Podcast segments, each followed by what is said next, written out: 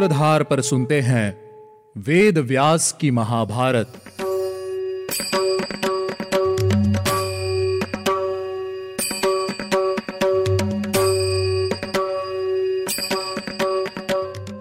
स्वागत है आप सभी का वेद व्यास की महाभारत के तेईसवे एपिसोड में। इस एपिसोड में मैं आपकी सूत्रधार मान्या आपको बताऊँगी। कि कोलाहल नाम के सचेतन पर्वत ने कामवश शुक्तिमती नदी को क्यों रोक लिया? लेकिन उससे पहले चलिए लेते हैं एक छोटा सा रिकैप पिछले एपिसोड में हमने जाना कि कैसे आस्तिक मुनि ने अपने कुल का संरक्षण किया और अपने देश को वापस लौट गए। उसके बाद मैंने आपको भगवान वेद व्यास के जन्म की कथा सुनाई थी, जिसके साथ हमने शुरुआत की थी राजा वसु की कहानी से, और आखिर में हमने शुक्तिमती नदी के बारे में सुना था, जिसका बहाव सचेतन पर्वत ने रोक दिया था। चलिए अब जानते हैं आगे क्या हुआ। सचेतन पर्वत के बहाव रोकने से नदी की धारा रुक गई। यह देख उपरिचर वसु ने पर्वत पर अपने पैर से प्रहार किया। प्रहार करते ही पर्वत में दरार पड़ गई। जिससे निकलकर वह नदी पहले के समान बहने लगी। उसी समय नदी के गर्भ से एक पुत्र और एक कन्या, जुड़वा संतान उत्पन्न हुई। नदी को अवरोध से मुक्त कराने के कारण प्रसन्न हुई नदी ने राजा उपरिचर वसु को अपनी दोनों संतानें समर्पित कर दी। जो कन्या थी, उसका नाम था गिरिका। उसे राजा ने अपनी पत्नी बना लिया।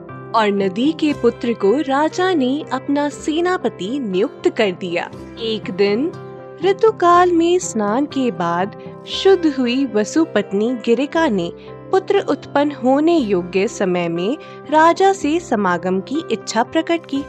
उसी दिन, पितरों ने राजाओं में श्रेष्ठ वसु से प्रसन्न हो उन्हें आज्ञा दी। तुम हिंसक पशुओं का वध करो। तब राजा पितरों की आज्ञा का पालन करके कामनावश लक्ष्मी के समान अत्यंत सुंदर और रूप सौंदर्य से संपन्न गिरिका का ही चिंतन करते हुए हिंसक पशुओं को मारने के लिए वन की ओर चले गए। उस समय उन्हें अपनी रानी गिरिका के दर्शन नहीं हुए। उसे न देखने के कारण काम अग्नि से संतप्त हो वे इच्छा अनुसार इधर उधर घूमने लगे। उन्होंने विचार किया मेरा यह वीर्य व्यर्थ ना हो, साथ ही मेरी पत्नी गिरिका का ऋतुकाल भी व्यर्थ ना हो जाए। राजा वसु ने अपने वीर्य को अमोघ बनाने का निश्चय कर लिया और रानी के पास अपना वीर्य भेजने का उपयुक्त अवसर देख उन्होंने उस वीर्य को पुत्रों की प्राप्ति करने वाले मंत्रों द्वारा अभिमंत्रित किया। राजा वसु बहुत ज्ञानी थे। उन्होंने अपने विमान के पास ही बैठे हुए बाज के पास जाकर कहा, तुम मेरा यह वीर्य मेरे घर ले जाओ और महारानी गिरिका को शीघ्र ही दे दो, क्योंकि आज ही उनका ऋतुकाल है। बाज वीर्य लेकर बड़ी तेज़ी के साथ तुरंत वहाँ से उड़ गया। रस्ते में एक दूसरे बाज ने समझा कि उस बाज के पंजों में मांस है, जिस कारण उन दोनों में युद्ध छिड़ गया। उन दोनों के युद्ध करते समय वह वीर यमुना जी के जल में गिर पड़ा। अद्रिका नाम की एक सुंदर अप्सरा ब्रह्मा जी के शाप से मछली बनकर वहीं यमुना जी के जल में रहती थी। बाज के पंजे से छुटकर गिरे हुए वीरे को अद्रिका ने निगल लिया, जिसके बाद दसवा माह आने पर मछुआरों ने उसको जंगल में बाँध लिया और उसके उदर से यानी कि उसके पेट से एक कन्या और एक पुत्र उत्पन्न किया। यह आश्चर्यजनक घटना देखकर मछुआरे ने राजा के पास जाकर उन्हें बताया कि, महाराज, मछली के पेट से ये दो मनुष्य बालक उत्पन्न हुए हैं। उन मछुआरों की बात सुनकर राजा उपरेचर ने दोनों बालकों में से जो पुरुष था, उसे अपने पास रख लिया और कन्या को मछुआरे को ही सौंप दिया। एक समय की बात है। वही मत्स्य नाम का वह बालक राजा बना। दूसरी ओर, अप्सरा अत्रिका पल भर में अपने शाप से मुक्त हो गई। ब्रह्मा जी ने पहले ही उसे बता दिया था कि तुम दो मानव संतानों को जन्म देकर इस शाप से छुट जाओगी। उन जुड़वा संतानों में जो कन्या थी मछली की पुत्री होने के कारण उसके शरीर से मछली की गंध आती थी। अतः राजा ने उसे मछुआरों को ही सौंप दिया और कहा, आज से यह तुम्हारी पुत्री बनकर रहेगी। वह कन्या रूप और सत्य से संयुक्त और सारे सद्गुणों से संपन्न होने के कारण सत्यवती नाम से प्रसिद्ध हुई। मछुआरे के आश्रय में रहने के कारण वह सुंदर मुस्कान वाली कन्या कुछ समय तक मत्स्य गंधा नाम से भी जानी गई। वह पिता की सेवा के लिए यमुना जी के जल में नाव चलाया करती थी। एक दिन तीर्थ यात्रा के उद्देश्य से महर्षि पराशर वहाँ आए। उन्होंने उस कन्या को देखा। वह रूप सौंदर्य से सुशोभित थी।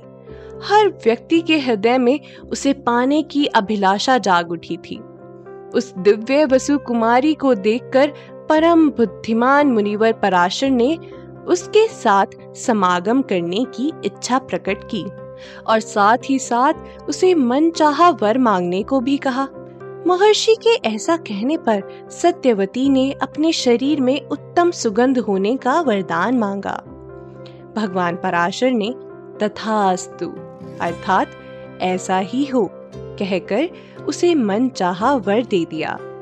वरदान पाकर प्रसन्न हुई सत्यवती समागम के लिए तैयार हो गई और उसने महर्षि पराशर के साथ समागम किया, जिसके बाद उसके शरीर से उत्तम गंध फैलने के कारण पृथ्वी पर उसका नाम गंधवती हो गया। पृथ्वी पर एक योजन दूर के मनुष्य भी उसकी सुगंध का अनुभव कर सकते थे। इस कारण उसका दूसरा नाम योजन गंधा भी रखा गया। इस प्रकार परम उत्तम वर पाकर हर्षोल्लास से भरी हुई सत्यवती ने एक शिशु को जन्म दिया। यमुना के द्वीप में अत्यंत शक्तिशाली पराशर नंदन व्यास देव प्रकट हुए। भगवान व्यास को बचपन से ही यमुना के द्वीप पर छोड़ दिया गया। इसीलिए वे देवपायन नाम से प्रसिद्ध हुए। धीरे धीरे समय के साथ व्यास जी बड़े हो रहे थे। विद्वान देवपायन जी ने देखा कि प्रत्येक युग में धर्म गायब होता जा रहा है। ब्राह्मण भी हर युग में गायब होता जा रहा है। मनुष्यों की आयु और शक्ति क्षीण यानी के कम होती जा रही है।